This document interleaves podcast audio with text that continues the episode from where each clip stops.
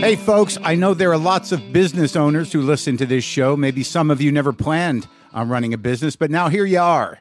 One thing you've always got to keep in mind is how much you're spending on your operating costs. That's one of the first things we had to keep in mind with WTF. And with things costing more today than they did when we started, you want to keep your expenses down. To reduce costs and headaches, be smart and use NetSuite by Oracle bringing accounting, financial management, inventory, and HR into one platform and one source of truth. Reduce IT costs, cut the costs of maintaining multiple systems, improve efficiency by bringing all your major business processes into one platform, slashing manual tasks and errors. By popular demand, NetSuite has extended its one of a kind flexible financing program for a few more weeks. Head to netsuite.com slash WTF for more. That's netsuite.com N E T S U I T E dot com slash WTF. Lock the gate!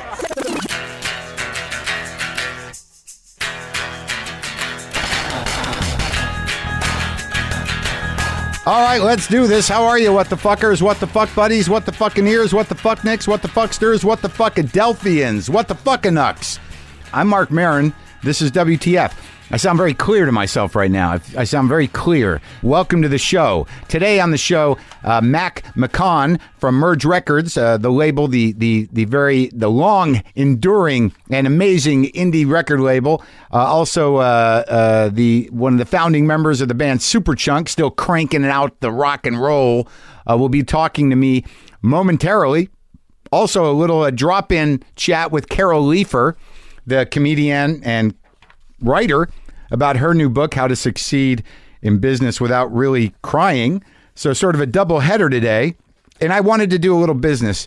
Uh, I know it's Labor Day. A lot of you guys uh, and gals aren't going to. That's so funny because I throw in the gals because I realize I, I use guys as a general thing. Like, hey, hey, you guys, like everybody. That's men and women included.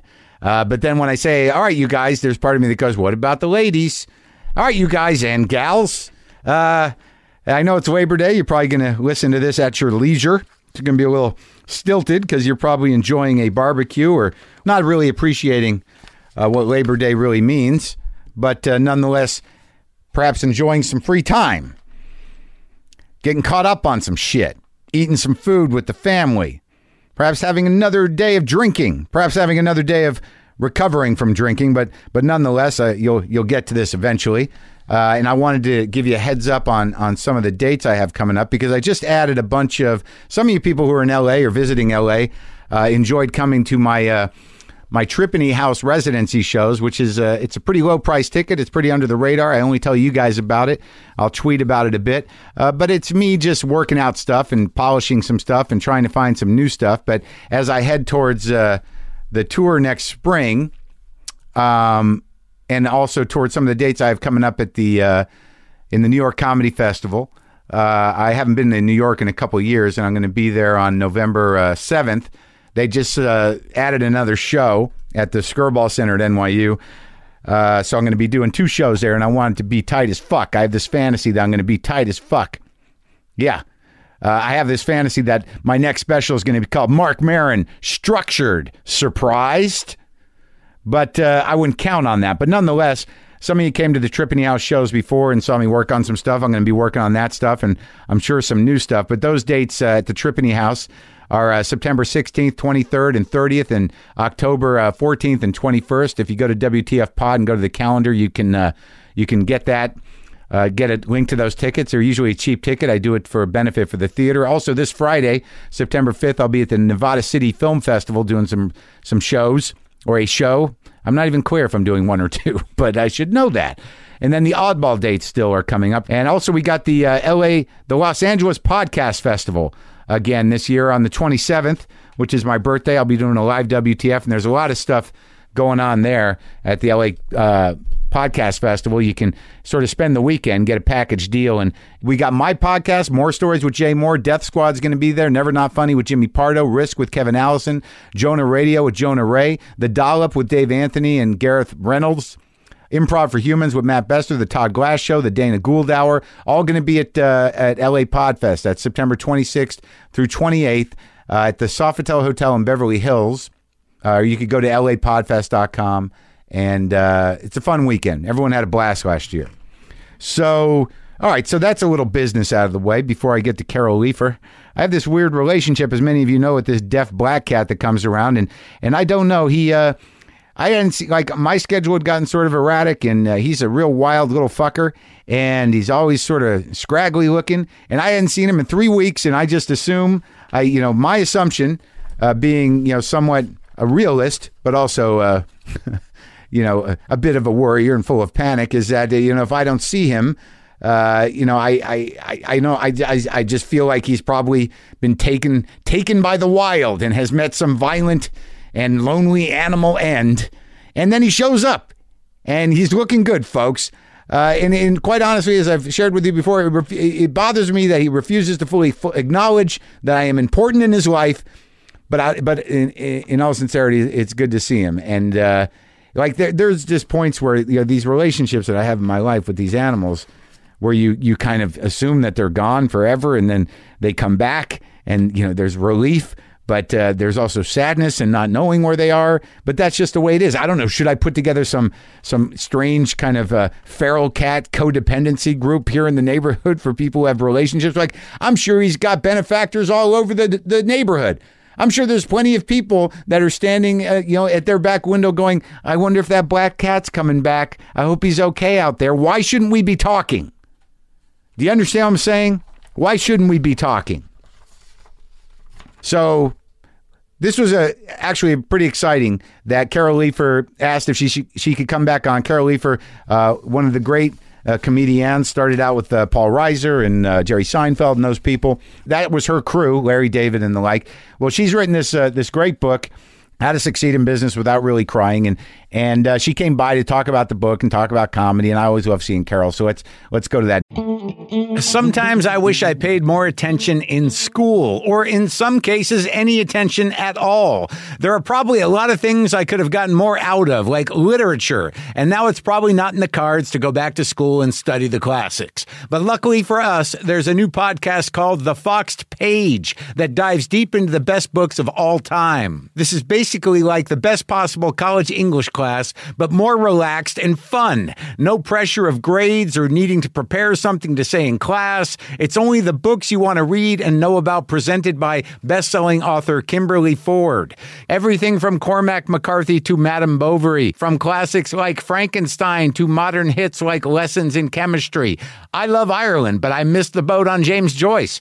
The Foxed Page has a three-part series on Dubliners, and that's a pretty great starting point point. Want to get the most out of what you read? The Foxed page is for you. Get it now wherever you get your podcasts. Now.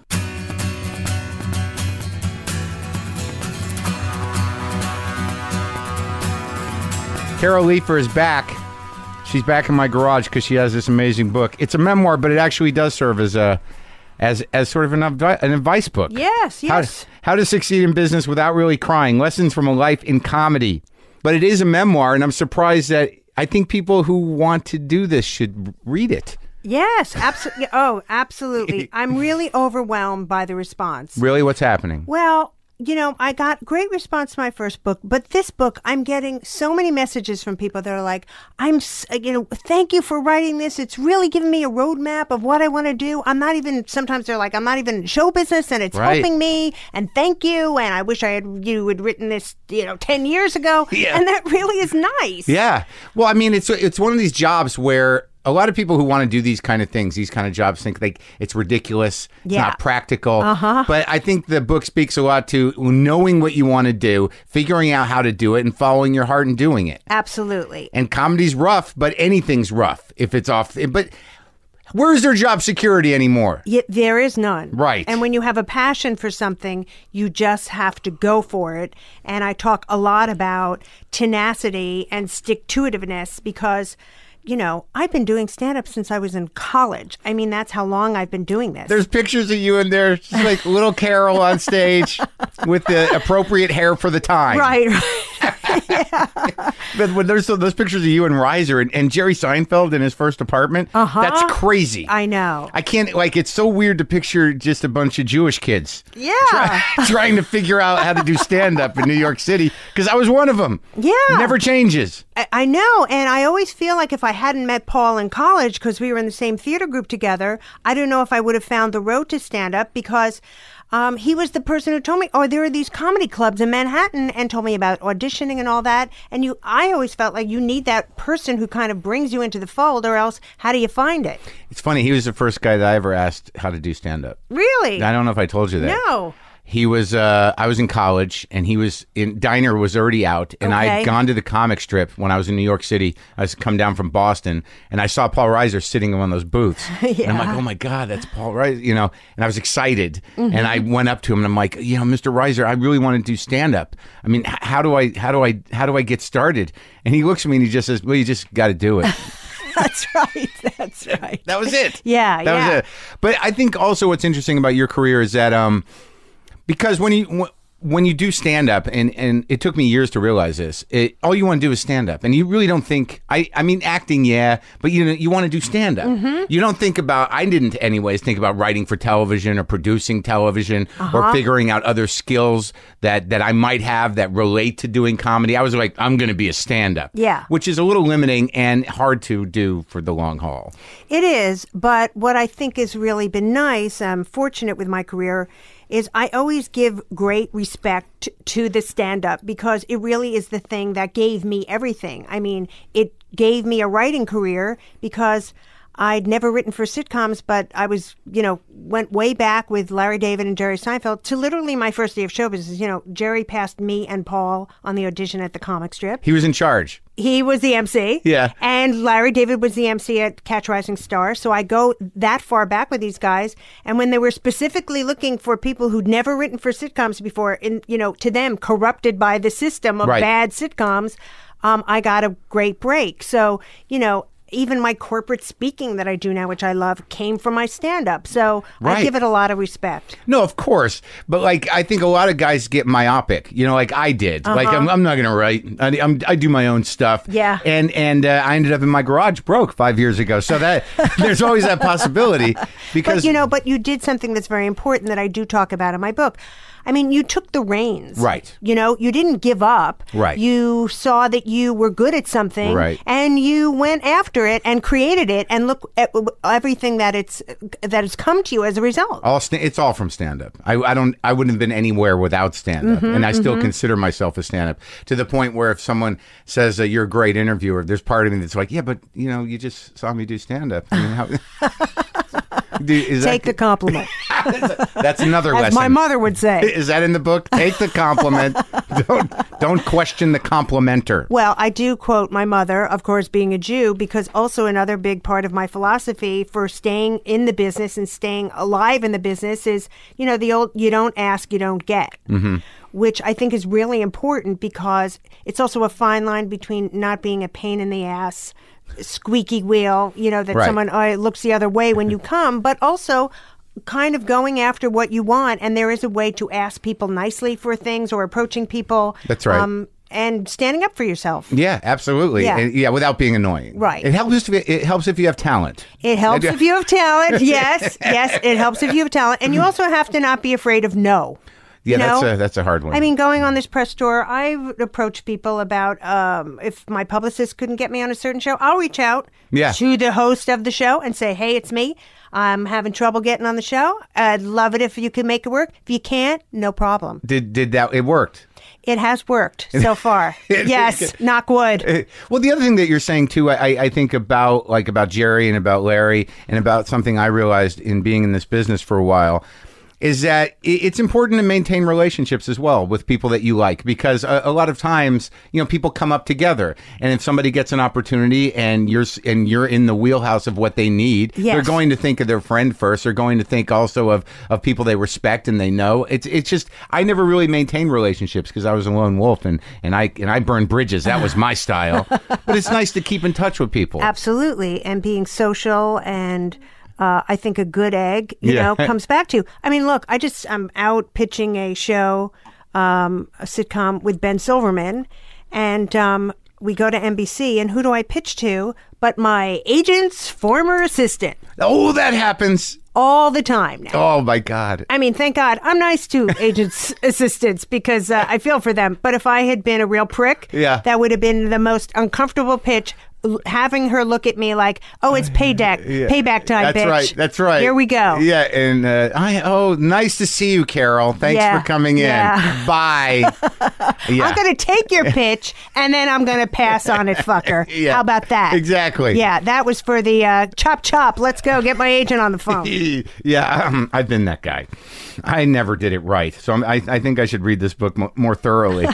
I love the. Uh, I read the piece, piece about uh, Soupy Sales because I had a similar thing with uh, where you just, you know, there's something about being in show business and when you're young, there, there's somebody that's going to like make you like, Yes. that's my guy. Uh-huh. Mine was Buddy Hackett. Oh, I wrote okay. to Buddy Hackett. You did. I wrote to Buddy Hackett, and he sent me an autograph picture. Wow. Isn't that weird? And now knowing the kind of life that Buddy Hackett led, and like who might have sent me that picture, but you actually went and saw. You went to where you heard that Soupy Sales ate. You read it in a magazine. You and your family. That's nice. I loved Soupy Sales. I would rush home from school to watch him. I read in a magazine that he used to eat at the Minetta Tavern, which I believe is still in the It's there. village. Yeah, it's right. Yeah. Yeah, and I asked my parents if we could go, and really looking back now, instead of them being, you know, horrible parents and saying, "Honey, there's no chance the soupy sales is going to be a minute to you read a ma-. We we got dressed up. We took the Long Island Railroad. We went to Minetta Tavern. My father looked at the bill. I'm sure he's like, "Ugh, paying me inflated village prices. Yeah. And um, of course, he was not there, but still, it you know, it was amazing that I look back now that my parents were nice enough and sweet enough to like, honey, if you think he might be there, let's go. Oh, they were we'll supportive. Get some linguine and clam sauce and check it out. And you're sitting there waiting for Soupy. Yeah, Oh. I know, but stuff like that, I you know, I, I think is important. You know, even that I left college, I finished college, but that I left going to school in Binghamton to start this crazy career of stand-up comedy. And you went back and finished. I went to Queens College, so uh, as you know, Marc, in my joke, Queens College very tough. You need a pen to get in. Um, but uh, you know, so I finished my last year. It's so funny. I'm, I did Bill Maher and I did all my jokes. You know, s- slamming Queens College. Of course, the first uh, you know call I got Monday after Maher was like, "Will you perform at homecoming?" so I'll be there in October, folks. Are you But, really? um, yeah. Oh, yeah, that's I'm excited about that. That's interesting. Well, actually, I'm very grateful to Queens College because in those days I did an internship that was like. I had a professor was like, you know, uh, talk about your stand-up comedy, write a journal. I would like to hear tapes every now and then, and it really helped me a lot. Really? Yeah. So, I mean, I really think it was very cool of them to let me do that course. Are you going to go? Are you going to do stand up? Or are you going to talk? I mean, I. I'm, I'm going to speak. Right. Yes, at That's Queens, better. but it will be funny. Yeah, of course. Yeah, I think But I, there's- I, but I, because I couldn't imagine. I don't know who goes to Queen College or what it looks like now. But Yeah. I, I imagine that you going and doing the half hour would be a little tricky. Sometimes, like you know, I don't know what kids are thinking. Well, it's a, a- alumni homecoming, so oh it's yeah, all yeah, cool. yeah. It's all That's good. great. Yeah. Uh, you're a graduate that, that did good. yeah. So let's let's go through the uh, like if you were and I imagine you've talked about this before in terms of like if you were to see this as some sort of beat by beat system to keep plowing through. I, I it seems to me that you know well doing stand up, you know, having the courage to do what you want to do and trying it and then and then sort of persevering or sticking Yes. Mm-hmm. with it long enough to to see if you can do it. Right. But then you, you know when there must have been some dark times Absolutely. where you're like, how am I going to get work? I mean, you talk about auditioning, which is a nightmare. Well, I talk about, you know, I I got on the Tonight Show with Johnny Carson, which makes a great story, Mm-hmm. sitting here and talking about that. But I wrote about it because it took me 22 auditions to get on. Oh my god. Yeah, 20 fucking two. And, you know, you know, as a comic, after maybe the seventh time, you're like, okay, this is getting a little ridiculous. And I that get was it, and that. Mm-hmm. was all there was. I mean, at that time, I mean, what year did you do it? It wasn't like there was a million other showcases. No, I could validate for the you. first time in 1980. Right. And then I got on in 92, right before Johnny left. And I was doing uh, the Letterman show this whole time. Right. But I still couldn't crack the Tonight Show. But every, you know, so I talk a lot about tenacity and stick to itiveness because. You know, audition number 22, if you think I wasn't ready to say to them, Are you fucking kidding me? Really? One more time you want to see me? And then it put it over. So who knows? Yeah, it, you don't know. It's Yeah. and you don't know. You know what I'm finding is that you don't know why the decision is made. You never di- know. You don't know why the other 21 decisions were made. You don't know like if Johnny even knew who Yeah. you were Yeah. or who was stopping you. Mm-hmm. It's very easy to you know to think uh, like some sort of larger e- entity is is sti- stopping you. But, Yeah. but sometimes it's just one asshole. It, it can't be that. It's one asshole. You know, it's it's like when people when you get insulted on the internet. It's not the internet. Yeah. it's just one asshole. one person, one unhappy, Yeah. cowardly person. That's right. Who has power? Yeah, but even out of the worst, darkest valley, and I write about it in my book, can come the greatest moment of your career. Like what? For example, I was really at a horrible point in my stand up, working terrible places. I met this new agent who was like, come to my agent, um, come to my office and uh, write down your gigs and how much you got. We went through it and he was like, oh, you know, you got this at Ho Ho's, I can double that. You know, you got this at Sir Laugh-A-Lots, I Right. can triple that. Anyway, cut to six months later. Literally, Marc, I'm working on the Jersey Turnpike doing ground round restaurant comedy nights, okay? Where they can't even hear your jokes because the din of the peanut shells as they're shelling them on the floor, okay? horrible. And I'm saying this guy, like, where's the great gigs? He's like, Carol, I'm working on Frank. And I'm like, who, who Frank Stallone? Because at this point, I don't see anything happening. He was Frank Stallone's agent. what do you mean, He Frank? was working on Frank Sinatra. Oh, he, oh, really? Yeah, but that's what I mean. Trying was to open for him? Mm-hmm. Yeah. And I was like, this guy is out of his mind. and then he got me, you know, I'm still working on this turnpike and this exit. And sure enough, I'm working on a cruise ship. Yeah. And you know, in those days, if you got a phone call on a cruise ship, Yeah. you know, one of your parents croaked Yeah, right. or your house burnt down. Yeah. And he said, I got you opening for Frank Sinatra in Vegas at Bally's Hotel. Oh my God. Yeah, he had a weird direct line to Jilly Rizzo, and it remains my greatest show business memory because not only was it, you know, interfacing with greatness, and he was such a gentleman and such a pro, and you know, Yeah. I mean, it's amazing memory, but it came out of this dark hole of depression. like ground rounds in a boat. You're, it, it was over. There's no better metaphor for like a career ending than to be out on a boat. it's like you're just you're not even Yeah. grounded. How long did you open for Frank for? Um, I did.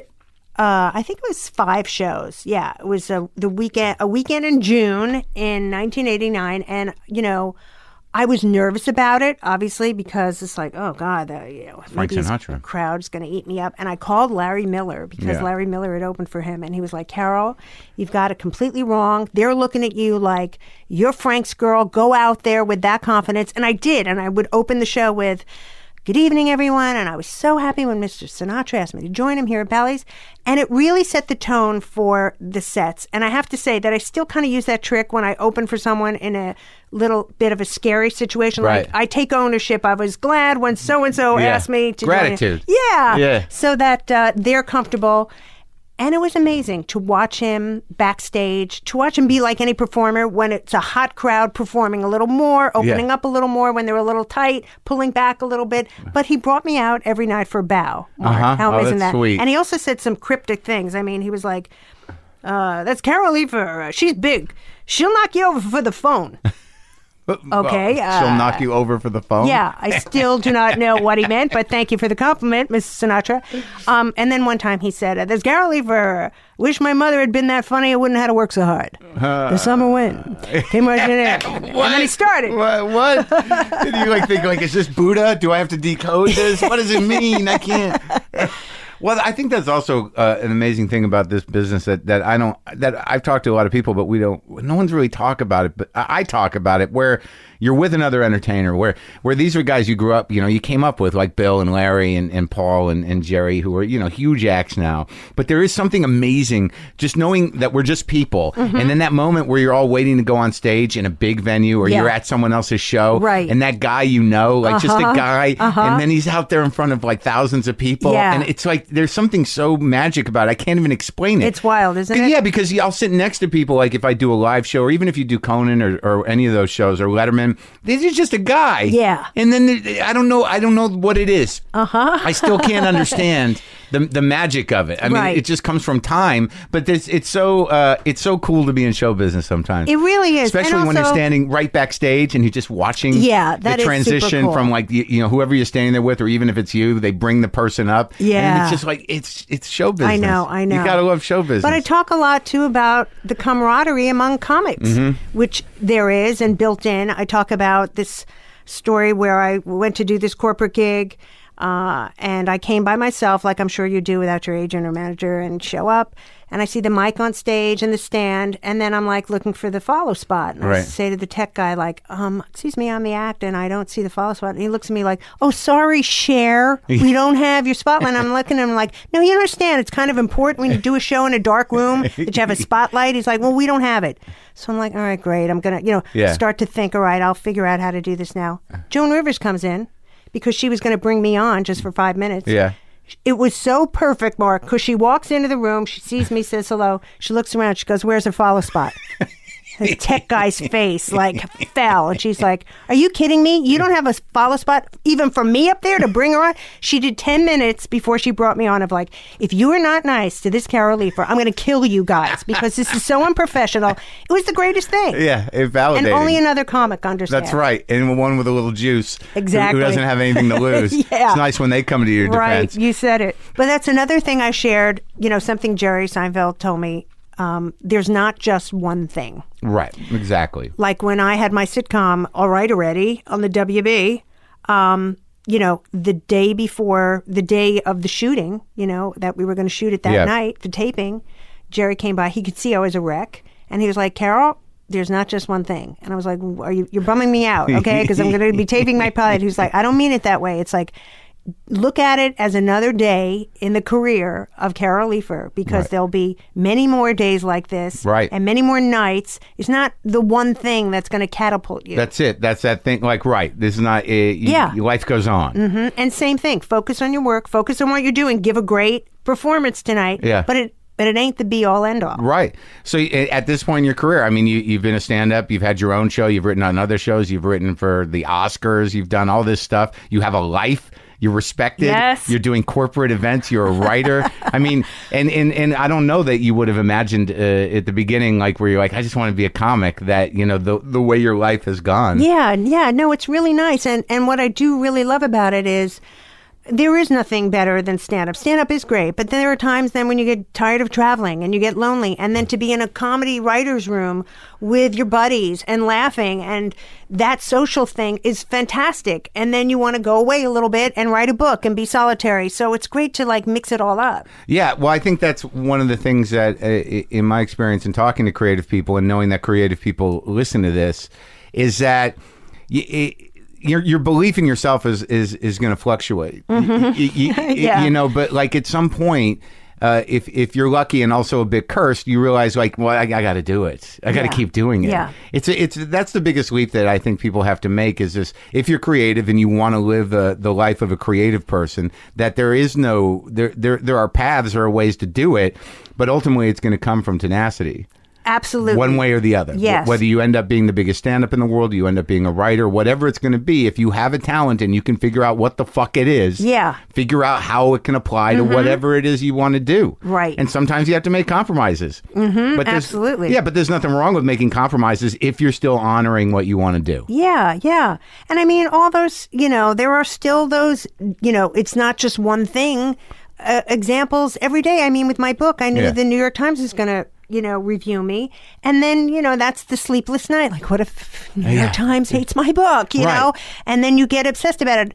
And thank God they love my book. Oh, good. You know, but that, even if they didn't, it's like life goes on, you Yeah. know, you move forward. But um, there's always those things, and you control what you want to control and can control, and you screw the rest. That's because right. You'll, you know, that will eat you up. And don't let it crush you if you're disappointed. And right, yes, exactly. It- Disappointment's part of life. dis- and especially in this business, I mean, it's yeah. minimum daily requirement. Always. Yeah. Oh, it's like it.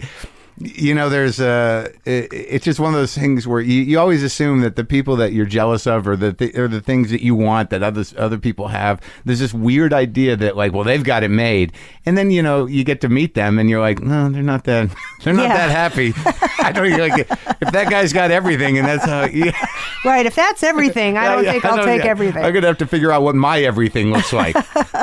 well, thanks for coming, and I, I, I I'm so glad the book is doing well. Oh, thanks. Thanks for having me back, Marc. I, I'm sorry it took so long. I've been busy. No, I know. I wasn't trying to avoid you, but the nine emails helped, Carol. Stick to itiveness, squeaky wheel. right. Not being a pain in the ass, finding the balance. yeah, yeah. It, and never once did I go, "What does she want from me?" all right, all right, just have her over. When- When to schedule it? It's always good to see you. Love you.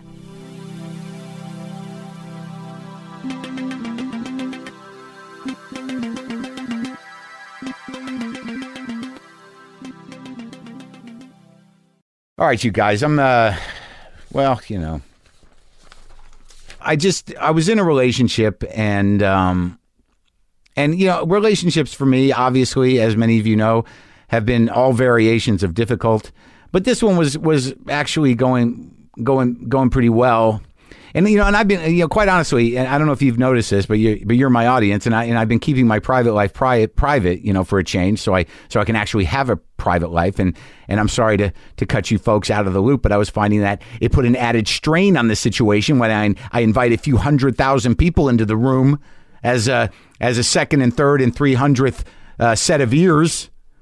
So you know, but you know, I had hinted at it, but I was seeing someone in uh, in another state, and and you know, it's just like it was great, and it just but it just became it became too hard, you know, and it started to seem unfair to both of us, you know, the distance. You know, which for me, uh, actually initially was was great because it, it, it didn't enable me to enmesh immediately and then sort of annihilate any sort of possibility of real intimacy. And you know, we were able to spend a lot of time talking to each other on Skype and stuff. But but the thing was, is just that um, the distance is also like sadly was the thing that uh, ended up making it you know very difficult to maintain. You know, longing is very frustrating, and commitment is is like eh, sadly terrifying to me at this point in time. And I just I don't know really how to deal with making practical decisions when there is like just so much emotion involved. And you know, and, and this person's a great person, and I, and I'm just there's part of me that's actually beginning to understand why people stay in things that may not be that good or great. Or just decide to be alone because the pain of beginning and ending things is fucking awful. And it's just, it's wearing my heart down and I, you know, I can feel myself becoming cynical, and and, it's like it's a fucking nightmare. It's it's just one of these things where why why can't I just get to the why can't I just let go and get to that place of of real intimacy? I don't know because I got work to do. I don't know, man. I think I'm just going to pull back and try to figure out what I really want. How would that be? It's not bad to be alone, right? As long as you're not lonely, right? I mean, I don't know. You know what? I'll ask my cats. Yeah, that that's good. That's what I'll do. I'll ask my cats. It's okay, you guys, right? We're okay. You know what? I'll ask Deaf Black Cat when he comes back around. How would that be if he comes back around? See, there's no shortage of, of longing and ever. But so I'm a little a little heavy hearted. I you know I, I imagine some of you can read that. Some are more uh, some of my more perceptive things. But uh, look, I'll I'll talk to my cats about it and everything be all right. So I'm I'm happy to have Mac McCaughan Mac McCaughan here today. He um you know he was he was there man i you know years ago i lived with a dude in boston that was running his own label called vanishing point records his name was stan monroe he's actually out in carolina in carolina too but he got out of the it, it, the only band on his label was his band and just what he went through to try to run a label to get the vinyl out to get and this is before uh it was easy to work on the internet. Just you know, boxes and boxes of records of a band that nobody heard of, trying to fucking get some traction. I mean, it is a, an- a massive undertaking, and it's pretty fascinating that not only has uh, Mac sustained mer- merge records, but sort of adjusted it with time to the market and, and to the needs of artists. But he's also, you know, been putting out records with Superchunk forever. Uh, so, you know, we're going to have a conversation about that. It's really a conversation I've not had on the show. Um, the uh, the conversation uh, about um, you know about running a label. Let's go to that now.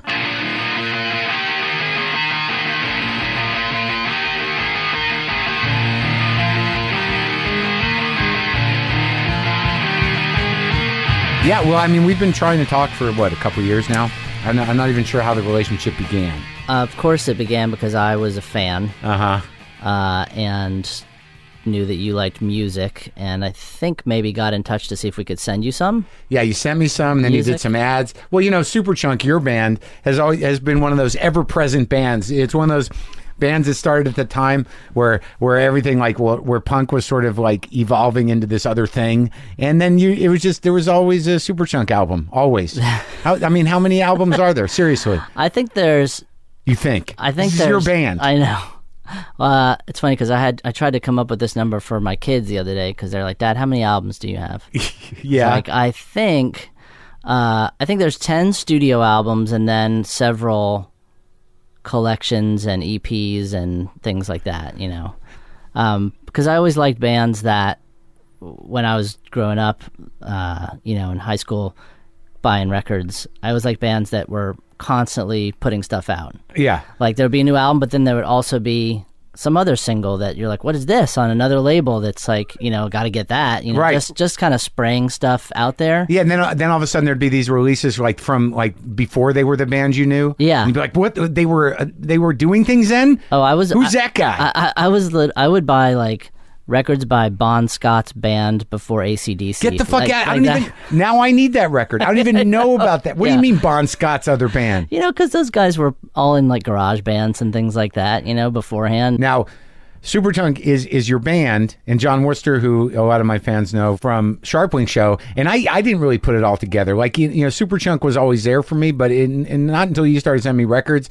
that I have to go sort of like wrecking with Superchunk. Like there's a big chunk of uh of music that somehow I just fucking missed because I was locked into a more mainstreamy music uh, mode when you were out, you know, punk rocking. This is like in the ni- in the nineties. You mean? Probably like Yeah. I, I don't I can't really I don't know if it was that music wasn't as important to me after high school for a few years there. I mean I remember when Nevermind came out. And I remember when you know that you know that I started to get really back into it then, but I seem to have missed a whole lot. But when did you start playing? So we started. Superchunk started in '89, and we started the record label merge at the same time. But you were going like I got the book. This this is yeah, the, the, the but we had bands before that. I was Right. in bands before that, starting in in high school. I was in bands starting in you know 1983 or something like right. that. Right. But this is in North Carolina, in North Carolina. Uh, so I was in bands in high school and then eighty three. So, post high school and then in college. so you're in high school Yeah, and yeah. junior high, high school and, and you always high. play guitar. It's weird. I always played trumpet, and then in like school band, you know. Yeah. And then oddly enough, my sister, who I don't think has touched a guitar since then, was taking guitar lessons. Yeah. And so she had an acoustic guitar around, and I just started playing her acoustic guitar. Right. And teaching, trying to teach myself. I think it was ACDC songs. I, I think I bought a songbook, an ACDC songbook, Nice. and started to teach myself guitar that way. Yeah. Uh, and then I took a couple lessons at the mall, at the music store, Pearson Music in the, in the mall, um, and bought a knockoff uh, SG because Angus played an SG.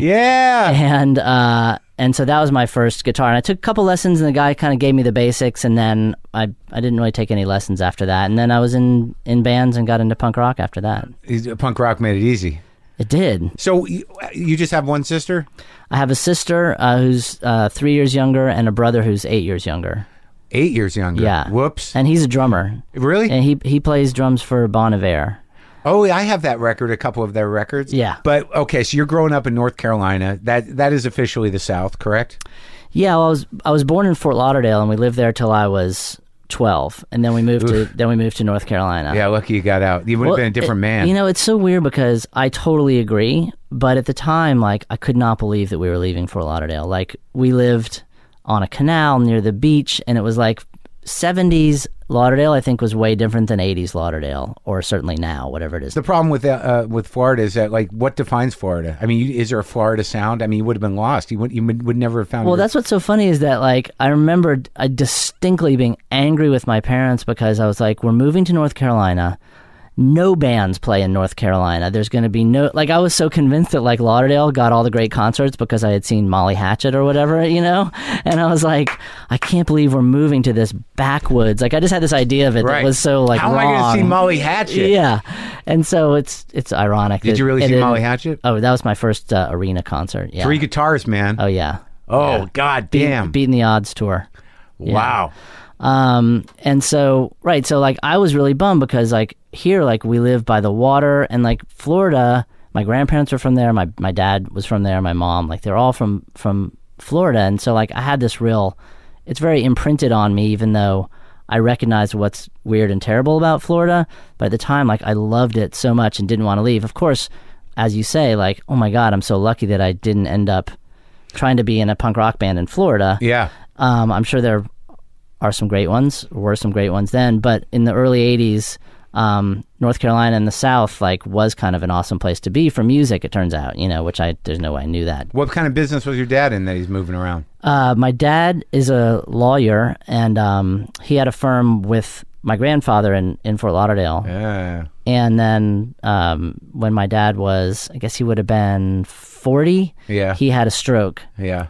and his doctor was like, he recovered from the stroke, but his doctor was like, you need to do something less stressful than what you're doing now, and you need to live in a less stressful place. Because Lauderdale was super crime, crime ridden at the time, and and they're like, all right, they both gone to to Duke uh, in Durham, and so I remember that my dad like went to Durham. They both went to Duke. They both went to Duke, and Yeah. so so my dad took a trip to Durham. This is when we're still living in Lauderdale. He got a job Yeah. at Duke, bought a house. Just Just all in like a week, and then you know, and then there was not a time when you could like, hey, let me let me text you that picture of the house I'm going to buy No, or whatever. You know, he just like did it, He came did back. what a, a like, man does. he's like, we're moving. yeah. yeah. It's all set. It's all set. At Been least, decided. at least in my memory, that's how it happened. Like, I mean, obviously, I was not consulted as a 12 year old. Uh, so we moved to North Carolina. Yeah, but um, but I I find that Florida still kind of like looms large Really? in my mind now? in a weird way. Yeah, yeah. Uh, do you go there?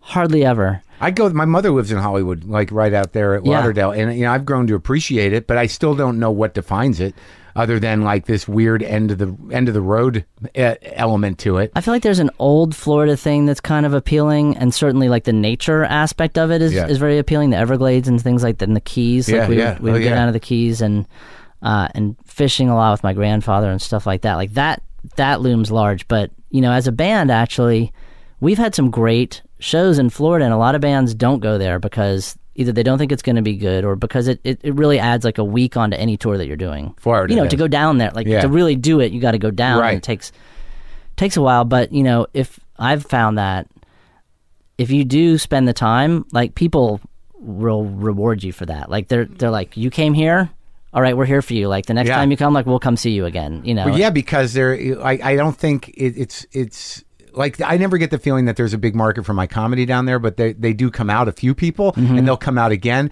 But there's something very uh, kind of um, homogenized about Florida in its Florida-ness. Yes. like you know, you, you feel that that people that may be like-minded to you or I are, are either kids or they're stuck there for some reason. You know what I mean? yeah, yeah. So, like, I get the feeling that most people they don't even want to go indoors really uh, in Florida. You, you know, they just want to like hang out Uh-huh. and maybe have a cocktail. it's a, it doesn't strike me as this cultural center of things happening unless it's for retired people. Right, and I hate to, and obviously, like I hate to dismiss areas like that because you know, frankly, like in those kinds of places is where maybe some people are driven to make like the weirdest shit. Yeah, you know what I mean? Because they're like, I'm isolated, but I have ideas. So you're in junior high, and then you, you did you end up going to college? Right. So in in junior high and high school, I found out about is when I learned about punk rock because there was hardcore bands in, in Raleigh and Durham and Chapel Hill. But you were just a mainstream rock guy before. I was that? just like main like the, AC/DC. the Who, ACDC, you know, mainstream rock, classic rock. yeah. Like I loved it. My my dad like had the radio on all the time in the car. Like Yeah. it was that was what I was into. yeah.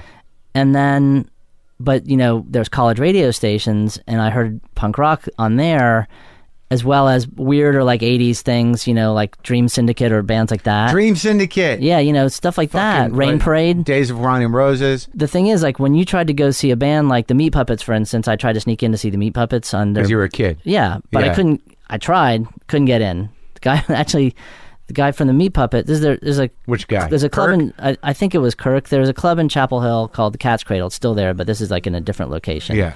It's pretty small, maybe held like 250 people. Yeah. And so uh, any band that you heard on college radio, if they're playing in town, that's probably where they were playing. And so Meat Puppets were playing. It's Meat Puppets 2 tour. And I'm like, I'm just going to go. I would try this the dumbest idea. It's like, I'm just going to get in there so early that they sweat. won't notice. I'll sweep over. Yeah, I'll just like be in there during sound check and just kind of like shrink Yeah. back in a booth. I'll go No. in when they make the keg delivery. So I'm hanging out outside and and uh, I was like, you know, I, I really like your band, but I can't go to the show tonight because I'm not old enough. They're like, the guy's like, here, take this guitar. Like hands me the guitar case. He's like, just walk in behind me. I'm like, this is not gonna work. I'm gonna try it. Yeah. Walking in, like, I feel a hand on my shoulder as soon as I walk past the the guy at the door, Billy, and uh, Is he still there? You still he's still that guy? there and he of course he knew that i was you know 15 or whatever and um but i was like so it was so cool that they tried to get me in you Yeah. know but anyway so so like uh but at hardcore shows they were all ages shows and so that was the first bands i could really go see without my parents Yeah. was like punk rock bands Yeah. And that was such a huge thing for i think anyone growing up in that era who got into punk rock Who'd like you see? well there was a local band called corrosion of conformity Yeah. still exists and no. yeah, and and they were not only big in North Carolina, but they became big around the the the country. And so even when I moved to New York, they would play CBs and sell it out. But do they still live in North Carolina? they do, they Yeah. do. Yeah. And uh, so there's a band called COC. They were kind of the biggest local band. Then you know lots of touring punk bands would would come through. Obviously like Suicidal Tendencies, Agent Orange. It's like West Coast bands. Um, Bad Brains, like you know Descendents, Black Flag, like all these bands would come through, and it was always an all ages show. So you could see all this stuff, and it was like it was very like empowering not only to be able to go to see bands by yourself with your friends without your parents but also just to see these people that weren't much older than you you're like oh i could do that Yeah, you yeah, know and i want to do that and just know? knocking it out. I mean, it's so smart that they did it all ages. That that Yeah. it's interesting because I never really thought about it that way. That the independent spirit of punk rock was completely driven by kids. You know, you know, both playing and saying like, "Fuck, we don't need to adhere to club standards. We don't need to try to get booked. Even all we got to do is have someone hook us up with a fucking place that can hold a hundred people and do it." yeah and so so people would put on shows and you know Like, where were the shows? Like skate rinks and you know Mason halls. It's funny. There was a there's a skating rink. There was? Yeah, yeah. There's a skating rink in Raleigh that, that had hardcore shows. There's a couple clubs that would do all ages shows and just not sell Like during the day? During the day, there was a um.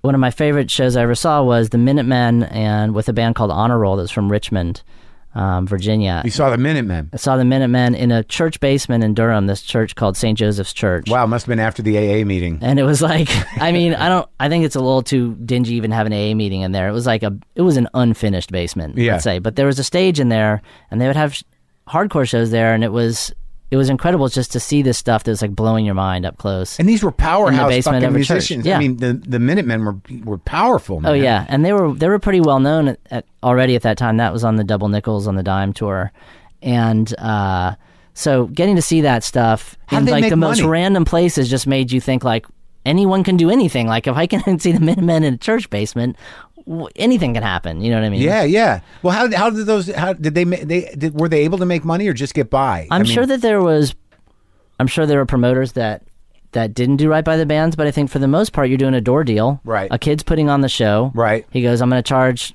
five dollars, and if, and if 200 people come, you get a thousand dollars or whatever. I mean, I think a lot of times, you know, they would just get most of the door. Bands would get most of the door. So if no one comes, you're kind of screwed. But if people come, you get paid. And me can get gas, yeah, food. I mean, I, I, you know, I think it was probably pretty different than the idea of like someone actually getting a guarantee, Right. you know, of a certain amount of money. Well, yeah, you're just sort of winging it, and I don't even know how people fucking communicated. You had to set this tour up and trust people, like because there was no real internet, right? no, So you there's you, not even fax machines at this point. Yeah, you're just making phone calls, Yeah. and some kids like, yeah, it's cool. Here's the address. Well, it was So you don't know what the fuck you're even driving into. It was amazing to get a copy of Maximum Rock and Roll, uh, which is like a you know hardcore fanzine. Yeah. Printed on newsprint, and in the back there was scene reports, and so like anyone, like you could just write a scene report about your town. Yeah. And they publish it like scene report for Raleigh. You know, Descendents came through and played an amazing show. You know, my band Bloodmobile opened. We were awesome. I mean, just kind of like that that that kind of thing was great. And so, and you'd see that like in other towns, like, oh my gosh, like look at what all these people are doing in these other towns. We could do that here. But also, I think that there was a lot of contacts. Like, if you want to book a show in North Carolina, called this guy. And so bands would just do that. And All would- based on this on Maxim. Yeah, all, all, on Maximum Rock and Roll, like you know, you Maximum find, Rock and Roll. Maximum Rock and Roll. You find out anything you need in the back of Maximum Rock and Roll at that time. It was it was incredible, and so people get famous, like promoters. Like you'd be like, oh, you're going to do a show in Philly. Obviously, you're going to do it with this guy, like Yeah. the guy who does all the Philly shows, Right. You know? And so that's how the network Did- was did- created. Now, as a guy that stayed in the business and actually found success in a label, I mean, how many of those guys, like on the promoter level or on the musician level, actually continued to to build into uh, a, an empire or or into a, a, a sort of uh, remain in the business? I mean, that's a good question, but a lot of the people that, I mean, look, we just played uh, at Coachella, which is a festival that's put on by Golden Voice, at least partially by Golden Voice, which is an LA organization that puts on shows. They have been around since the punk era doing stuff and now they're putting on the biggest festival in North America, music festival. You know what I mean? And and you know, so I do find that I mean it's interesting you ask that question because I do find that when I think about who I work with and I think about their connections to that era, I go like they are from that. Like so many people do still work in music from that era. Um, who started out maybe putting on all ages shows. It always fascinates me, especially people on the other side of the business and the business I'm in, is that as an artist, you know, you don't fucking know what's going to happen to you. You like, Right. you don't know if you're going to nail it. You don't know if you're going to lose. Because as you get older, and you know this as well as I do, you know, people who chose the lives that we have chosen, you, a lot of people get lost. Yeah. a lot of people disappear. A lot of it gets sad. But the guys on the other side of the business, you, you know, what you start to realize about them is like they had a fucking plan from day one. Our plan was like, we're going to rock, or you know, I'm going to be a great comedian. But they're like, I'm going to build this out. I'm going to have a you know an empire. But who plans that? Who do you think some has that plan? it. They do? I think some people have foresight, especially people who you know who understand that that the nature of that business. I mean, I think some people luck into it, but I also think like those are the guys. Like I never thought about making money. You know, I, I just assumed Right. it would come. But the dudes that think about making money, that's what they want to do. They want to make money. But I always had the feeling that if we thought about that, we would definitely not make money. In fact, we would probably just Well, make yeah. some terrible decisions, But right? when- yeah, but when you're Yeah. a promoter, all you're thinking about is making money. Right, but but I think the important thing is that guys that started out booking all ages shows or Yeah. booking punk shows in their hometowns, they weren't thinking about money then, and by the time they did think about money, they were far enough into it that maybe they had taken something with them from that Sure. time period of like this is how you treat people. I feel I feel like one thing that I really like about having been in a band for so long is that you collect these uh, memories or images of people that you associate with certain clubs like that Yeah. in, in in in the network around the clubs that you played over and over again whether it's like First Avenue in Minneapolis or uh, you know, uh, Great American Music Hall or in San Francisco, like just places all over that, that you just end up playing over and over again, kind of, and you just have like a comfort level there. There might be things you hate about those places or that you love about them, but you're just kind of like, we know how this works. Yeah. You know what I mean? Like you just get kind of used to doing this thing, and um, even though like now, like we don't tour nearly as much as we used to. We hardly tour at all compared to how much we used to tour.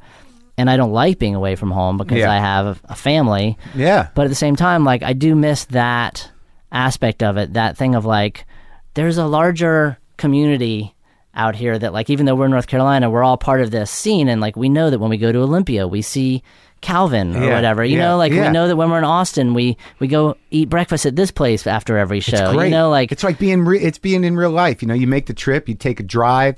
There Yeah. they are, the old friends. You know, I do that with some, you know, with some, uh, you know, comedy communities. But like, it just seems like that whole thing. I guess it still exists. It's a young man's game, but but but the the feeling of being out in the world and in life and and, and you know dealing with adversity of just performing in certain Yeah. places. It's very exciting. It is, and and it's like even though there's, I mean, I, and I th- and I go back and forth about it because we definitely play shows now where we were in Helsinki in December and Copenhagen. There was a hurricane and it's five degrees outside and Yeah, like yeah. there's twenty people at the show and, you're like, party is "Fuck." like, what are we doing here? we don't we don't have to do this anymore. you know what I mean? But then part of me is like, We're yeah, in Helsinki. Yeah, but the the twenty people that are here are like the best fans we've ever had because they're here. There's a hurricane. The, the government has told people to stay in their houses. Yet these people are like at our show at this squat. How was the show? I mean, I thought it was great, and you might ask other people in the band; they might have a different idea about that. But, But I that was back in the day. You were at a squat. no. This is in December. This is like last December. Superchunk is playing a squat in Helsinki during mean- a, a hurricane. You're still living it, Mac. I mean, you know, par- part of me is like, oh my god, we're still living it. And part of me is like, we're still living it. You know, it's like it's a very it's a two sided thing that I think that we kind of are reckoning with all the time. Like, what is what is worth doing at this at this point? Right. You know what I mean? But, but okay, well, let's go back though. So you, you start playing in uh, junior high and high school. You get your first, uh, you know, guitar. You're in a band that's based around the sound of an Ovation breadwinner. Yeah. And then you know, what, what are your what's your what's your old man's feelings about what you're doing? What where you know how my parents were very supportive of like the whole thing. It's kind of amazing. Like I had nothing to rebel against in that sense. did you go to college? Yeah, I went to Columbia in New York. You did? Yeah. For the full ride? Yeah. Hey, smart guy. So I lived in so I lived in uh, New York from like 85 to 90. I But took- how does that go? So you, you throughout high school, you're playing in bands, and obviously you're not a fucking disaster. You got the grades and the push to go to Columbia, so you're managing your life. You're not a drunk. You're not throwing it away. Right. Uh, and you're playing in bands, but Superchunk is not formed until after college. Superchunk's not formed. Like I was in a band in high school, and like our biggest gig, which was uh, genuinely big for us, was opening for Tommy Keene uh, at the Cat's Cradle, which was Mm-hmm. I remember him. awesome. Tommy's great, and uh, so and that, but we did like comment, like we did our own songs, but also you know you're like doing the Bunnymen covers, your you What know was the name of that Pretenders covers, Pneumatic Underground, There you go. very high school Yeah. band name, right? Uh-huh. Um, and so, uh, and then in college, I had that band Wax and also a band called Slush Puppies. But those bands were in North Carolina, so we would just play when I was home on vacation, On- kind yeah, of thing. during the summer. Yeah. So you didn't record with them.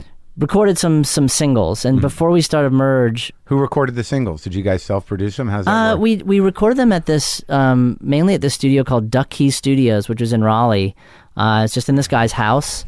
A similar situation to this, you know, just like set up in his house, sixteen or maybe it started as eight track and then sixteen track, and all the bands recorded there. And the guy Jerry Kee, the engineer, he still has a studio in his house. He moved it out in the country a little bit. Mm-hmm.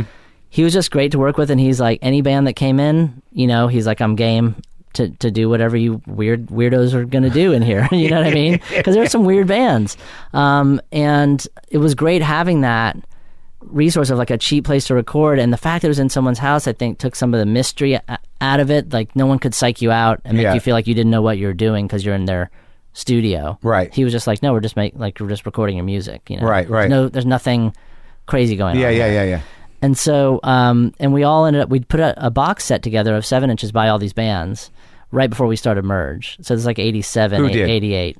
Uh, myself, a guy named Wayne Taylor, um, a couple named Bill and Barbara printed the silkscreen, the the covers. They have a silkscreen company. They make So this was a business idea that you had to do regional bands in a box set. I think it was like all of us together thought like, all these bands exist now. We're probably all going to break up in a year or something like that. and this Let's- is after college or during? this is during. Yeah. Like let's put out some let's make an artifact, Yeah. basically.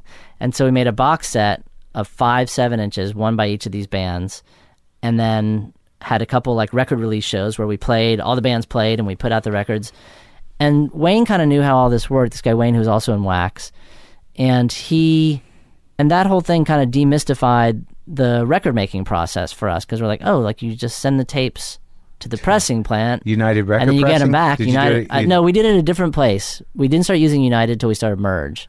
I But, learned a um, whole lesson taking that tour of United. Like you know, Oh, like, yeah, that's that- They're they're almost like they're like Sweden. They're they're non-denominational. They don't have any politics. Yeah. They'll press whatever comes in, man. If you're going to pay for the record, they'll press the record. I think one of the only issues we ever had was that there was a record that had a picture of Elvis on the label. Uh-huh. That uh, was a Rocket from the Crypt seven inch, Yeah. and I think they're like, we Can't can't, we can't, we can't put Elvis on the. We Yeah. can't put a picture of Elvis on here. Like Yeah. you, you don't have the rights to that. Right, right, So yeah. We don't wanna get in trouble. I think we did that somewhere else. All right, so you figure it out. You demystify the process, and so you graduate college, and you're like, I'm fucking in. and that's when we started Merge. Like we started Merge about the year before I graduated. But did you start it before Superchunk? Um, we did because I was I was in a band in college just with my my roommates, basically called Bricks, and we just recorded on a four track, played live a few times. Uh, the uh, the space at Chase that was another club downtown, but we played it also at the CB's Canteen, which is next to Next, CB's. so it's They like the gallery now. CB's yeah. gallery. Yeah. So uh, it's not there, and none of it's there anymore. right, Yeah. So I had this band Bricks that was like our bedroom thing. When we started Merge, the first thing we put out was a cassette by Bricks. Um, And again, it was more like it wasn't like, all right, we're going to put this out and become like a band. It was more like, let's just we went to the trouble of writing these songs. Let's just document this thing and put it out there. So then we. But you had it. like the the idea of the of the label at that time. I mean, since you're you're a musician, you had the band and everything, but you you obviously there, this was the time of indie labels as well. I mean, it was starting, correct? Mm-hmm. Yeah. that was a viable way to get your shit out in the world before the internet and before you, you know to to sort of work around. Uh, major labels and trying to find a way to distribute your own music. Right, because I guess for us, what was not appealing was the idea of let's make a demo and then hope that someone else will be interested. Well, it's like we're already interested ourselves, so like let's just do it ourselves. You know, like why have that extra step and and like hope someone else is into But it? But did you think you would make money? No, no, no. It was it was really just like a it was almost just like an art project. Right. It's like we recorded this stuff ourselves. Let's put it out ourselves, and then you know make a hundred tapes. Who's it's not a big investment. It was on tape. You know what I mean? Yes, cassette only. First two releases were cassettes. We didn't have enough money to press records. Do you still have them? Uh, yeah. Oh, good. Yeah. yeah. And then do you have boxes? no, we literally had like a, a dubbing deck. You know, like Oh, really? Yeah, that was like our first big expenditure as a label was to buy a dubbing deck to make sit there and run cassettes off at like high speeds. I'm sure they sound terrible. So we did a wax cassette and a bricks cassette. And then we borrowed some money from a friend of ours named uh, Lydia Ely, who lives in San Francisco now, and she lent us money for the first Chunk single. Um, and uh, or maybe it was the the Metal Pitcher single, which was a band that Laura and I had before Chunk On vinyl. existed on vinyl. Seven it's so funny to me that like everything we're talking about it doesn't exist anymore that like obviously records do but the ability to record your own music the the idea that you know, you got you got four track. You got to go to analog. Yeah. and then you're gonna have to rip it onto cassette and then fucking dub those cassettes or Yeah. get the masters to a label. But everything was sort of like there was just machinery around. Yeah, there was machinery for sure. exactly. it was all very like hand Yeah, put yeah. together everything, Yeah, you know. and you're cutting things on a splicer sometimes. Oh yeah, you're at Kinko's, like making, like making, the, running off the labels on a Xerox machine, and then peeling them off and sticking them on the cassette. I mean, yeah, it's hilarious. When All think so you borrow some money for the vinyl release. and we so we start doing seven inches, and so then the first series of seven inches was like either by Chunk, which was our band was called at the time, or by other local bands, and sometimes even they would put up like half the money to have the thing pressed, and then we would sell them and then pay the band back.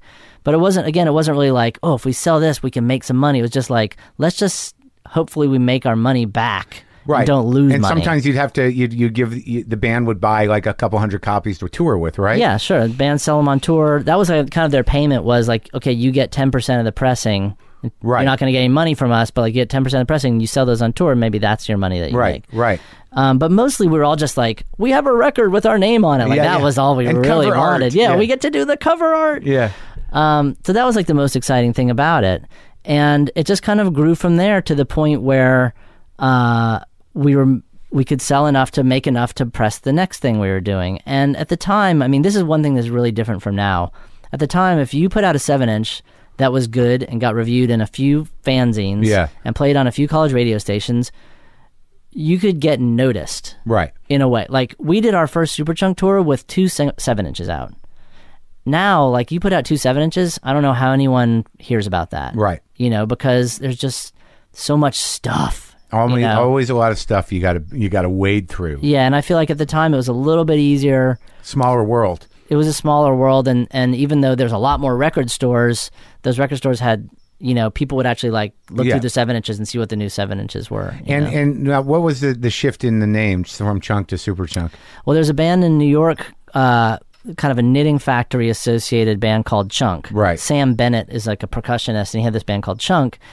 And around the time we were talking to Gerard Cosloy about signing to Matador, um, we said, he said, you know, there's this band called Chunk in New York already. I said, and we are like, oh, he's like, well, let me just, he said, I can ask them if you can also use the name because you're so different. It's not Right. that's more of like an improv thing, and Yeah. you guys are rock band. And he came back and said, no, he says you can't use it. Right. So we had to just come up with something, and it was it's really hard to come up with band So names. why were you meeting with Matador if you were self-releasing? Because all we could do was singles. Like Yeah. all we could afford to do was singles, and we wanted to put out an album. So in our mind, like we can't do an album. Like that's like making CDs and LPs and cassettes, and like you know, let's The infrastructure, the business infrastructure was not something you guys had in mind. we we just didn't have it. And, Yeah. And and but we also knew that we loved Homestead where Gerard had been, and uh, we I wanted remember to- Homestead. and we wanted to be on his label. Matador is a big label. Yeah, we were. I mean, at the time, it was Gerard and Chris, and maybe one or two other people. And because Gerard was just starting it after leaving Homestead, uh, you know, I mean, it obviously became like an amazing label. Well, that's interesting because those, you know, like pay, between Pavement and Guided by Voices and you guys, there was, uh, you know, that was. It's interesting that it all evolved out of this punk rock sensibility, but it sort of redefined what became alternative rock, I mm-hmm. guess, and and it, which was really more pop driven than than punk. Yeah, I think that. I mean, I think that one thing that we had always. I mean, we talked about Husker Du. I mean, Husker Du is like a punk band that had very melodic Yeah, songs, Right. And like that combination was always kind of what appealed to Right. me anyway. Like Buzzcocks, Right. Husker Du. Like I certainly liked stuff that was purely loud and fast, and you know, Right. just goes by in a blinding second without Right. any melody in particular. Yeah. But I really latched on to those bands. I mean, a band like Dinosaur Jr. is like so melodic. It's like all Mm. Oh, yeah. melodies. The guitar solos are melodies. The vocals Yeah. are melodies. It's like it's all beautiful. it's like know? someone said, "Hey, there are minor chords," you know. Yeah, yeah. Yeah. I mean, it, it's just like we, we can get past three chords. We can add a couple. well, it's real songs, you know, and and I think that the that's what has allowed us to still exist as a band. Even is that we were based on songs more than like a sound or a Right. anything else, you know. All right, so so you signed how many records you do at Matador, So we did uh, three records with Matador, and then and by that built your following. and that built our following and um, by that point merge had also grown to a point where we could do full lengths on merge we, we merge started working with a label in Chi- chicago called touch and go Uh-huh. and they kind of gave us the the infrastructure to do full length records and so we started doing obviously our own records but also uh, a band called Polvo from north carolina was one of the first full lengths we did magnetic fields from boston it's one of the first full lengths we did um, band called Lambchop from uh, Nashville, and uh, we even started working with bands from overseas, like uh, the 3Ds from New Zealand. Like once you can do full length albums, then it opens you up to being able to say to a band, like we can really put out your record, Right. and not just do your single. You And what what, I mean? what'd you do for distribution? So we had uh, so Touch and Go was a distributor. Okay. Um, and they would uh, so it was like a manufacturing distribution deal basically. Um, And who was producing the records? the bands Oh, always. it's, it's all self produced. Yeah. Uh huh. Um, and so, I mean, that's one thing that we've always kind of left. I mean, uh, that's what I always assumed. That's how I always assumed things worked in punk rock was that like you're the band, like you make the decisions, like you, you know what I mean. So like if we love your band, it's because we like your ideas. So like, why would we then say you should really work with so and so to Right. make this next record? You know, Right. Because then the you're then level. you're a suit. yeah, exactly, Yeah, yeah, yeah. exactly. Right. Um, so so the bands would generally just turn in the record when it was done. Be like, here's our record. you They'd know? go record it on their own. Yeah. Right. Yeah. Um, and uh, and it just it just started like that, and then you know, like once you end up working with a few great bands, then you have a good reputation because people are like, I love Magnetic Fields. I'd like to work with those people. But I think that we still saw uh, Superchunk as like our job. Right. I mean, as like our main thing. Sure. You know. Yeah. Um, you're a rock band. Yeah, we're t- touring, you know, three or four months out of the year, probably sometimes maybe more, um, and making records like at a pretty rapid, rapid pace that eventually slowed down in the in the late '90s, just because we, I think we just got burnt out on that cycle. Yeah. you know. Yeah. Well, I mean, you did a bunch of records, and you're getting older. Yeah, yeah, And Wurster's running around playing for everybody. that's right. Jon Jon has like a multifaceted career in music, comedy, Yeah. writing. You Yeah. know what I mean? How acting. And, and you've known him forever.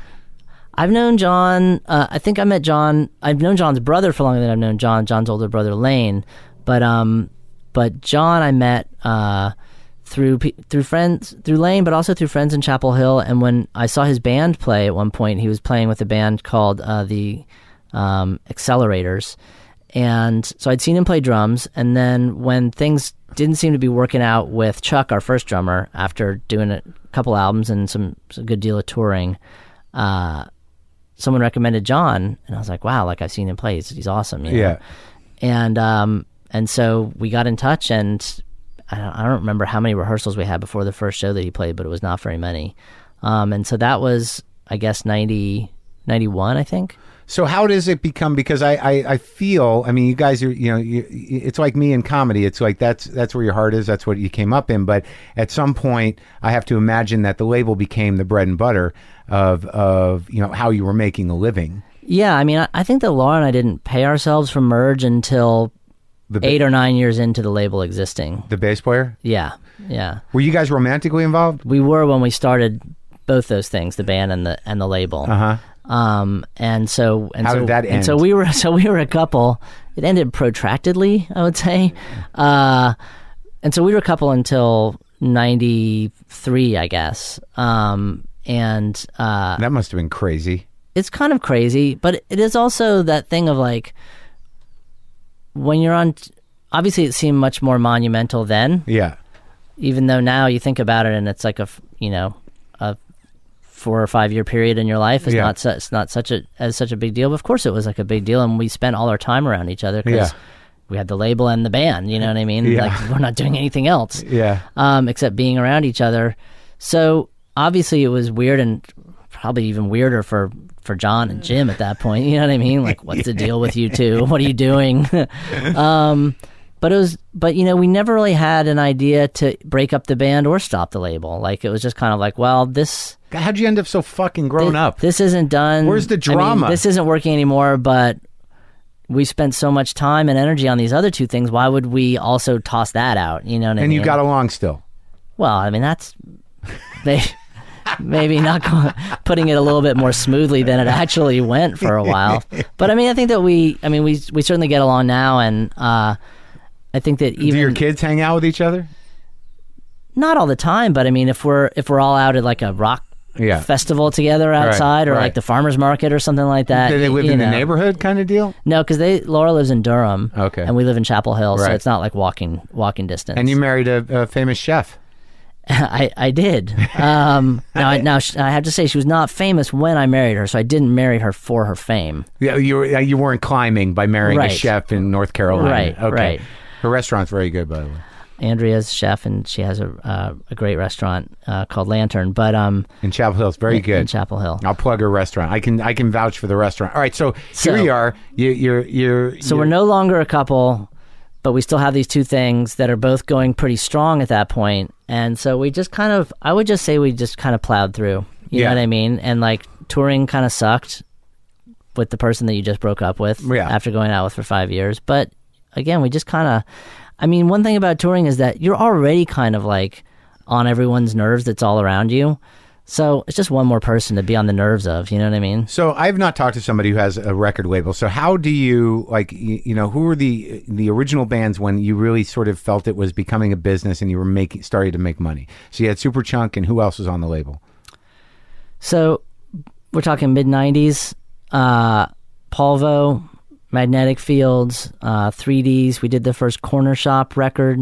Uh, a band called Butterglory, Yeah. Lambchop. Uh huh. Um, we eventually worked with Neutral Milk Hotel. That was, I think, the first record was '96, maybe. I never got them. Um, and they were great yesterday at Coachella, by the way. They were amazing. Um, and uh, yeah, and the roster just kind of grew and grew. Beatnik Filmstars a band from England that we worked with. Um, um, So you're doing all right. yeah, so the so the the labels the labels kind of growing, and a couple of things were were kind of milestones for us. One was the Magnetic Fields record called um, "69 Love Songs," which was the kind of perfect thing. To, I mean, he'd made great records before, but doing something that on kind of an audacious scale, Yeah. literally like writing 69 love songs, Yeah. which I think was supposed to be 100, and then Yeah. he just shortened it to 69 because that seemed more doable somehow Yeah. uh, putting out a three CD box set of like all original songs was just like it was like a news story for people. It was like a way to to try to get their minds around this guy Stephin Merritt who's writing these incredible songs, um, and it's so solid for a record that has 69 songs on it. It's like you can actually just listen to it. You're not skipping over songs. right. You know what I mean? Um, and that was at that time became like our biggest selling record. And I mean, Uh-huh. I remember at the time he said, you know, we, we want to be a box set, and and together with Touch and Go, we kind of thought, thought like, man, like, okay, we'll make like two thousand of the box set because that's for like the hardcore fans, and other people are just going to want to buy like one, one, two, or three. Like they're Right. not going to go all in. Right. But the box set just went crazy, and we couldn't make enough, and so you know that thing ended up selling like over hundred thousand copies. Wow. Yeah, which for us at the time was like, again, like this is. I've always thought that like we're while we're in the music business, we're kind of just we're not really in like what people think of as the music Right. business because for us for the music business at large, hundred thousand records is not a lot of records. Right. but for us it was like life changing. Yeah. Like what what the you Yeah. know like crazy. Yeah. Um, and so that was that was amazing for us. And then that followed soon after by Neutral Milk Hotel in the Aeroplane Over the Sea, which became a hugely important record for like a ton of people, and still is, as is evidenced by the touring that that band can do now. This this many years later. But do you still have the rights of that record? hmm Yeah. So okay, so you actually have, you know, between some of the the people that you know, have evolved into larger bands, uh, you still have some of that catalog. Yeah, and I feel like that that is again kind of going even though like none of these records are punk rock records, but going back to the idea of like what did you learn from punk? Well, you know, like treating people well Yeah. that you work with, Right. Not being an asshole, and the fact that like as a someone in a band, like you value the artist that you're working with, and you know, having been on record labels, you know what you do and don't want from a record label, Right. As an artist, right? Yeah. You know how you want to be treated and how you don't want to be treated, and I think that that leads to relationships that we have with artists where we're still working with them 20 years later 30 years later. Unbelievable. You know? So what was wait? But after the success, I mean, what were the the struggles in terms of like, well, how do we? Was there conversations of? Uh, do we need a bigger distributor? Do we need to, you know, partner up with, uh, you know, with with the major label? I mean, I don't really know how that works because I know Matador now is part of Beggars Group, That- and I don't even know how that kind of thing happens. I mean, that conversation kind of came at us from the other side, major labels coming to us saying, like, hey, how can we work together? Right. And our attitude was always like, we can't work together because we've seen how that goes.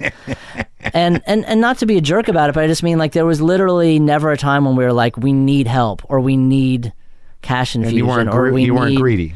well, right, and also like talk about like a fuck you to everyone that you've ever worked with. Like, oh, we signed to merge, and now we're on what label? Y- y- Sony? Yeah, yeah, you know what I mean. So it just it really wasn't ever tempting though. There was certainly and and the people that we were talking to were like very nice people who were. And we're into music. It's not like you're just talking to someone who's like, "I'm looking at your bottom line, seeing Right. that we can make some money." Sure. Like they're into the bands, Right. But like, it just didn't make sense for us ever to do that. But all, all the bands were coming to you because they liked bands who were on the label primarily. I mean, I think that as as the label gets bigger, obviously some people are just like, we've heard of Merge, like you Let's know, do it. Yeah. yeah, They're interested. yeah. But but um, That's always the weird thing about the artists, sort of like someone likes us. Let's right. Let them put the record out. They like us. I mean, I think that I think that it did have a lot to do with it though, because I think that um, I mean, even you know, Win from the Arcade Fire said that like you know they were fans of the Magnetic Fields, you know, um, Mike You put out all the Arcade Fire records. yeah, Those are big records. they are big records. They're our biggest records for sure. What about and, and how did do you, you were with Spoon early on? Yep, we did. Um, Spoon was on Matador, Yeah. and then signed to a major label, and th- which just decidedly did not go well for them, and then were dropped. And then we started working with them right after that, and then we did their next. You did big records with them. Yeah, So Um, was there ever a time where where business wasn't good? Or you Yeah, I from the mean, mid '90s, I did it just kind of build out? It, it kind of built out, but I th- there's ov- there's obviously like mixed in. There's kind of just off years depending on what came out that year, and I think that one thing that um, we've always been good at, and and caution is kind of like that's really Laura's department, like being cautionary and conservative when it comes to spending money Yeah. or or hiring or spending money on marketing or wh- whatever all the things decisions you have to make uh was that we've never been real crazy about that we've never tried to grow too fast Right. I mean, maybe we've actually grown too slow in some situations and not been able to keep up with stuff the way we could have been able to. But on the plus side, that means that like if we do have a down year, we're kind of prepared for it because we've never gotten so big that like, oh my god, like if we don't, You're going to start. if we don't sell this many, Hemorrhaging we have to start firing people Right. or something. You know what I mean? how big is the operation? I now? mean, believe me, I have that dream all the time that like that's going to happen. But knock on wood, so far like it's it's grown at a pace that we can deal with. and how know? big's the operation now? So I think there's 18 people that work there now, including Laura Chapel and I. Yeah, uh, offices in Durham. Yeah, actually, our designer lives in Canada. She moved from Durham to Canada, but she's great. So we And you her. and and so and now you have how many bands on the label? I can never answer that question because like there's so many bands, and there's so many. There's like a certain amount of active bands, and then there's bands that like they're still Come on and go. merge, even Yeah. though they haven't put out a record in five or six years. Right. You know, And what's Um, your relationship with them? Do you ever ask them like, "What's going on, fellas?" We check in. yeah, I mean, you know, it's like we I work, got nothing. it's a it's a wide variety of people that we work with. You know, like East River Pipe. I don't know if we've sent you any of that, if you've heard that, but it's a guy named Fred Cornog who lives in New Jersey. He's never played live. Yeah, He's never toured. yeah. He's put out amazing records, and he just records them at home at his own pace. And so, like when the record's ready, like we get a record. You know what I mean? and so there's that for everything from that to bands that are like really like we're making our record. Here's how we want the rollout to happen. Here's when we're touring. Like you know, like planned out down to like the the the dot. But with somebody like Arcade Fire, that's such a huge band now. Um, you know, what's your involvement with that? And they, they, you know, who's the distributor on that? So the distributor on the new one is uh, Capitol, which is different than it has been in the past. Well, why? What's your relationship with Capitol? How does that relationship happen? We don't really have a relationship with Capitol other does. than we're like the band does exactly. So we're working with the band and Capitol all together on this. But they're signed record. to you, Yeah, so you do a percentage split with Capitol. we do. Yes, yeah, and with the band, like it's all. And that's big distribution, though. I mean, It that is. helps you in the long run. you know, it helps. Hopefully, it helps everyone. Yeah. that's the idea. But I think what what the band really wanted to do was just to make sure that I mean they have grand ideas, you know, like they do things on a large scale, Mm-hmm. and they wanted to make sure that that was all gonna happen on the scale that they wanted to happen, and um, that the records were gonna be everywhere, and the marketing was gonna be everywhere. Right. Um, which is, it, I mean, that is slightly out of our wheelhouse for the way that we normally Right. do things. You know what I mean? right.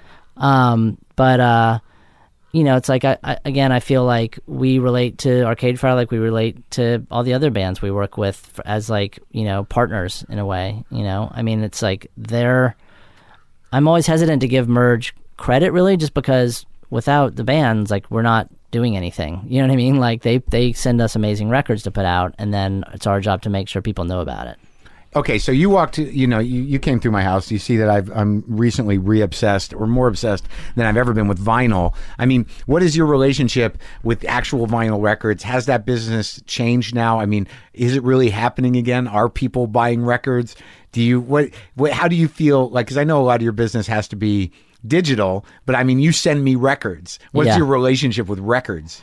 Well, it's funny because I always have to ask. I didn't have to ask you because I listen to your podcast, but mostly I have to ask someone like, "Hey, I want to send you some music. Like, how do you want it? Like Right. CDs, Right. LPs, or just a download?" Some Yeah. people are like, "Download's great," Yeah, but like I have, like my my relationship with vinyl is kind of what it always has been. Is like I buy a lot of it.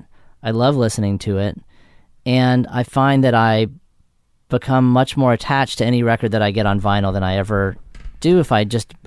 I mean, I use iTunes. I think it's a great service actually, and we obviously sell a lot of records on Right. iTunes. But I don't. I forget what I have in my computer. Like I don't. You know what I mean? Oh, yeah. My hard drive full of shit that I never it's, to. it's just in there somewhere, and I love my iPod for the convenience of it. But MP3s, frankly, do hurt my ears after a while. They do. They do. You have to readjust the vinyl because you like even listening to it you're like how come it's not as satisfying? It's because like digital music's like crack. I mean you can just blast it out. It's all coming at the same fucking you know Yeah, momentum. hyped up in this weird way. but like the nuance of listening to stuff on vinyl is like oh okay. It was smaller than that. And I feel like it's a time relationship because you know, like if we would go downtown to get the new album by the fall, for instance, Yeah. maybe you could afford to buy like two or three records. Yeah. you bring them back, and you're like, that's what you're listening to for the next week, Right. Over and over again. Yeah.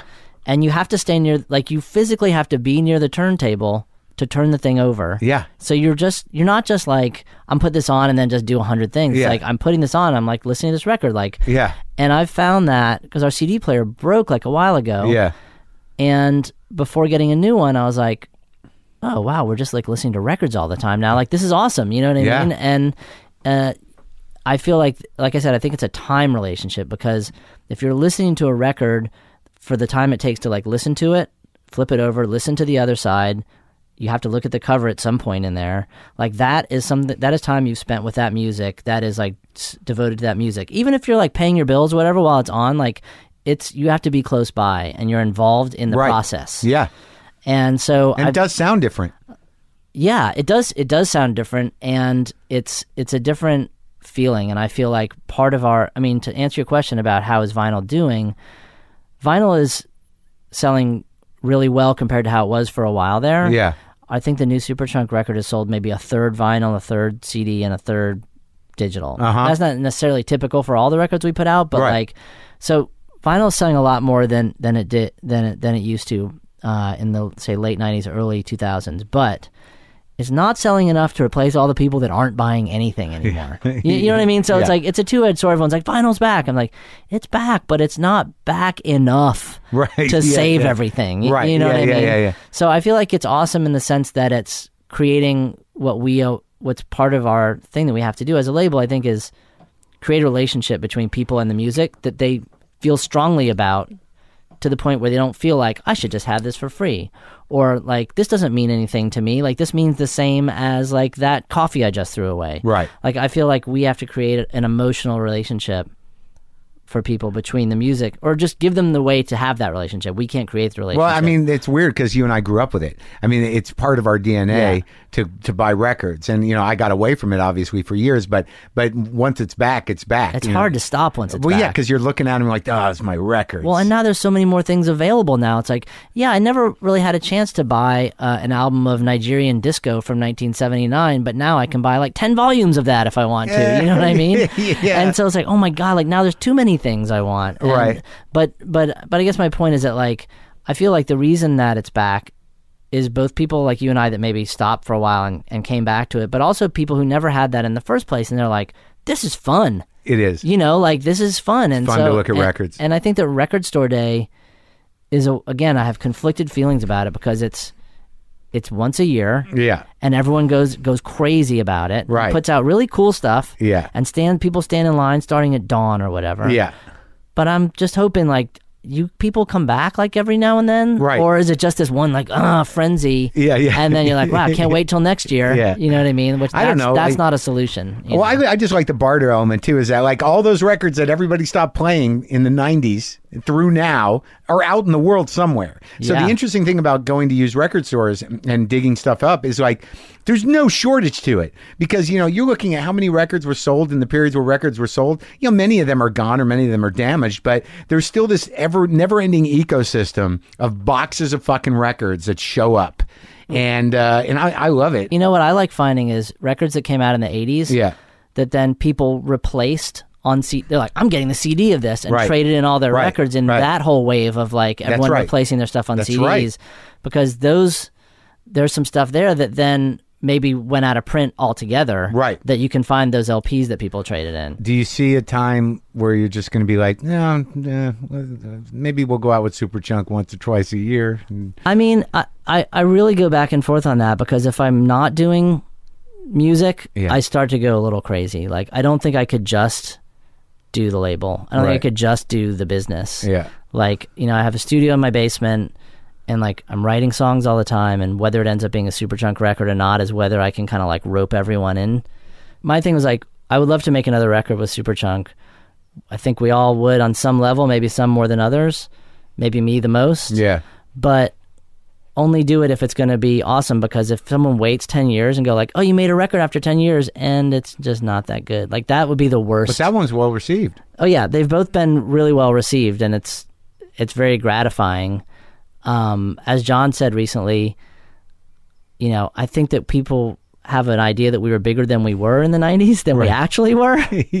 Uh, so you know it's not like we're going to tour uh, the world doing like reunion shows on some larger level. So it's really is more for us. It's interesting to me because I talk to a lot of guys that have, you know, had arced out and you know, sadly, uh, mainstream music is so youth driven that when people like you, who, who who obviously become craftsmen and become you know you know mature artists, it, it is quite possible and probably probable that you are on some level doing the best work you've ever done.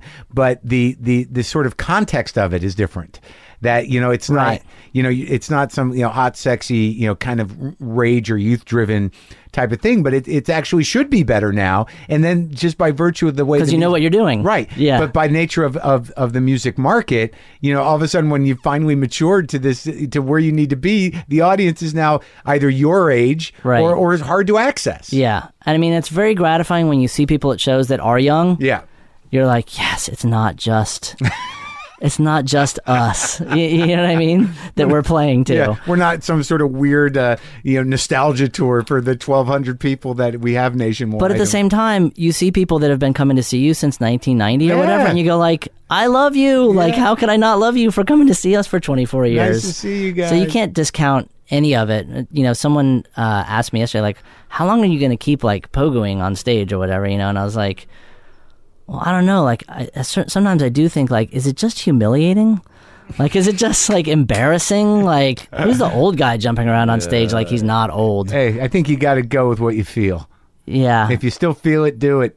You're right. Sometimes I feel it and then later rethink that feeling, but I think that like Yeah, I if think you're the right. feeling is genuine, yeah, just do it. I mean, yeah, there's there's nothing not humiliating about most of life. That's true, and I think that one thing that's true, and I think that one thing about being in a band long enough to not give a shit whether it's humiliating or not Yeah. is kind of like one of the rewards. Yeah, that's the big win. Like, know? yeah, hey, I don't care if I'm embarrassing myself. I'm having a good time. Fuck you. Yeah. Yeah. It, it- back in the old days, it was just fuck you. Now it's like, fuck you. I'm having fun. Yeah. All right, thanks, Mac. Thank you.